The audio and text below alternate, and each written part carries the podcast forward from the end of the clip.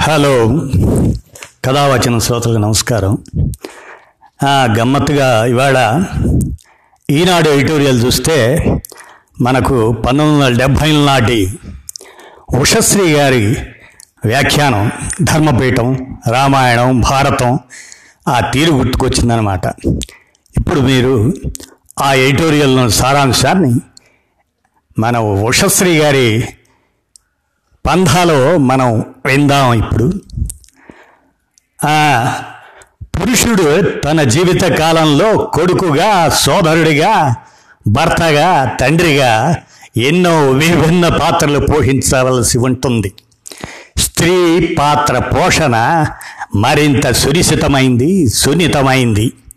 ఆమెది ఒక రకంగా అస్థావధానమే కష్టావధానమే ఒక సూర్యుండు సమస్త జీవులకు తానొక్కడై తోచుపోలిక అని పోతన కవి చెప్పినట్లు ఒకే మనిషి నుంచి వివిధ చుట్టరికాల్లో రకరకాల వ్యక్తిత్వాలు ఎన్నో రకాల ప్రవర్తనలు తొంగి చూస్తాయి.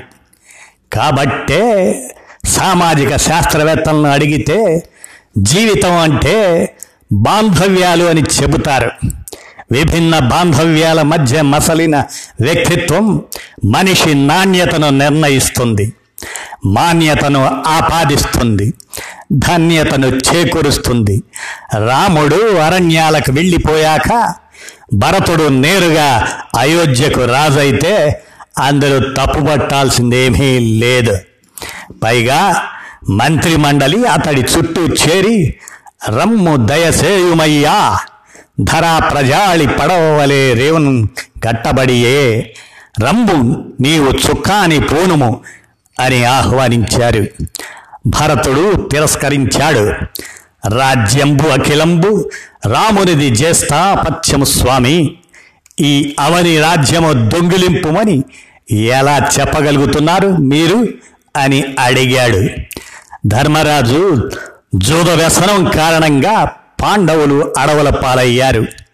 తమ్ముళ్ళు తిరగబడలేదు. విడిచిపోలేదు. సరికదా? ధర్మమయ క్రియాతత్వ రత్వంబును కీర్తి ధనార్జన క్రీడనంబుతో అలరారే అన్నగారు. అజ్ఞాతవాసం ఎలా పూర్తి చేయగలడని చింతాక్రాంతులైనట్లు విరాట పర్వం చెబుతుంది. ఎప్పుడు లంక నుంచి తిరిగి వస్తాడా ఎప్పుడు రాజ్యం అప్పగిద్దామా? అని రాముడి కోసం భరతుడు ఎదురు చూచాడు. ధర్మతరు లాంటి తమ అన్నగారిని రాజు చేసి ఆయనను సేవించుకుందామని తమ్ముళ్ళు ఎన్నో త్యాగాలు చేశారు.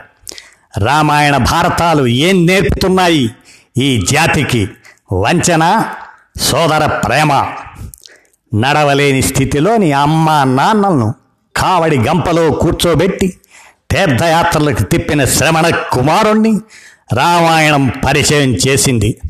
అమ్మ కోసం ప్రాణాలకు తెగించి అమృతాన్ని సాధించిన గరుత్మంతుణ్ణి భారతం చిత్రించింది. లోకానికంతటికీ బ్రహ్మ విద్యను బోధిస్తున్నావు.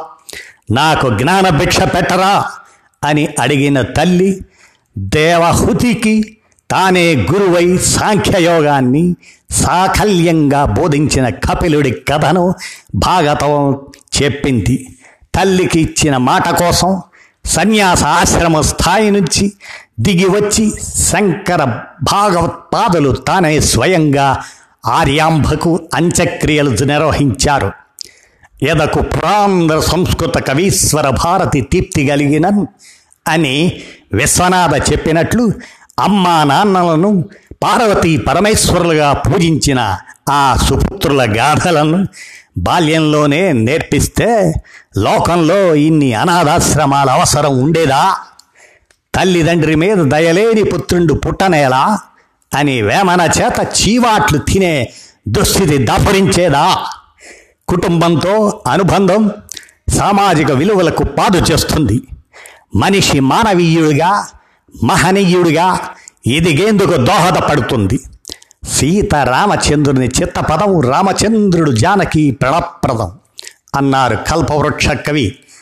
సీత నిరంగకుండా రఘుశేఖరుడు అర్థము కాదు పూర్తిగా అంటూ దాంపత్య అద్వైత స్థితిని సంసార రసయోగాన్ని లోకానికి నూరిపోశారు. హోమగుండంలోంచి ఆవిర్భవించింది ద్రౌపది. వరమున బుట్టితిన్ భరతవంశము చొచ్చితి అనే అభిజాత్యం ఆమెది. పంకజనాభా అట్టి నన్ను అంటూ రెండక్షరాల్లో తన స్వాభిమానాన్ని పలికించిన ధీర వనిత తన భర్తల గురించి ఎంత ఆప్యాయంగా గొప్పగా పలికింది అరణ్యపర్వంలో. ఆ దాంపత్య సౌభాగ్యాలు ఏ స్థాయివి? ఆ బాంధవ్యాలు ఎంత గాఢమైనవి ఎంత గొప్పవి? అనుబంధాలు ఆత్మీయతలు లేకుంటే జీవితానికి అర్థమే ఉండదు. మనిషి జీవితంలోని అన్ని దశల్లోనూ వాటి స్వరూపాన్ని ఆవశ్యకతను గ్రంథస్థం చేశారు మన ఋషులు. ఆచార వ్యవహారాల్లో అందంగా వాటిని పొందుపరిచారు పెద్దలు. పాశ్చాత్య అనుకరణలో పడి చాలా దూరం వచ్చేసాం మనం వాటి నుంచి దక్షులు ఎవ్వారలు ఉపేక్ష చేసిరది. వారల చేటగు అన్న భారతం ఉద్యోగ పర్వంలోని హితవచనాన్ని శిరసా వహించి ప్రవచనకర్తలు సారపు ధర్మాన్ని పదే పదే వివరిస్తూనే ఉన్నారు. అంటే ఆరళ్ళంటారు అనకపోతే అలుసవుతారు అని సామెత. విపులాచ పృథ్వీ అని భవభూతి చెప్పినట్లుగా ఎవరో ఎప్పుడో వినకుండా పోతారా అనే ఆశాభావంతో చెప్పేవారు చెబుతూనే ఉంటారు. ఇంత సాహిత్యం ఇన్ని హితవచనాలు ఇంటింటా ప్రవచనాలు హోరెత్తుపోతూనే ఉన్నాయి. అటు జరగరాని అకృత్యాలెన్నో జరిగిపోతూనే ఉన్నాయి.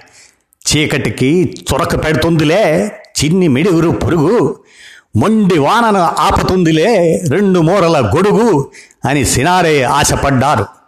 విరుచుకుపడిన నిరసనలు కఠినతరమైన చట్టాలు చర్యలు ఇకనైనా రాక్షస ప్రవృత్తిని వణికించగలిగితే బాగుండును. ఈ నేపథ్యంలో కుటుంబ వ్యవస్థ దాని చుట్టూ అల్లుకున్న రకరకాల అనుబంధాల గురించి ఆలోచించాలంటున్నారు అమెరికాలోని ఆరిజోనా విశ్వవిద్యాలయం పరిశోధకులు. ఐరోపా అమెరికా వంటి దేశాల సంస్కృతిలో ప్రబలుతున్న వ్యక్తి వ్యవస్థ కన్నా భారత్ చైనా కొరియా వంటి దేశాల్లో వ్యాప్తి చెందిన కుటుంబ వ్యవస్థల్లోని సభ్యులు ఎక్కువగా ఆనందంగా ఉన్నారని నాణ్యమైన జీవితం క్వాలిటీ లైఫ్ గడుపుతున్నారని ఆ పరిశోధనల్లో తేలింది. ఈ ఉద్రిక్తుల నడుమ వీటి సారాంశం మనకేదో సందేశాన్ని అందిస్తున్నట్లుంది కదూ? ఇది నాయన విషయం. ఇక స్వస్తే అని మరి ఈనాడు ఎడిటోరియల్ చదువుతుంటే ఉషశ్రీ గారి గుర్తుకొచ్చారు. ఆయన్ని తలపిస్తూ ఇది చదివి కానమోకు కథ వచ్చిన శ్రోతలకు వినిపించాం. ఎట్లా ఉంది మీ స్పందన?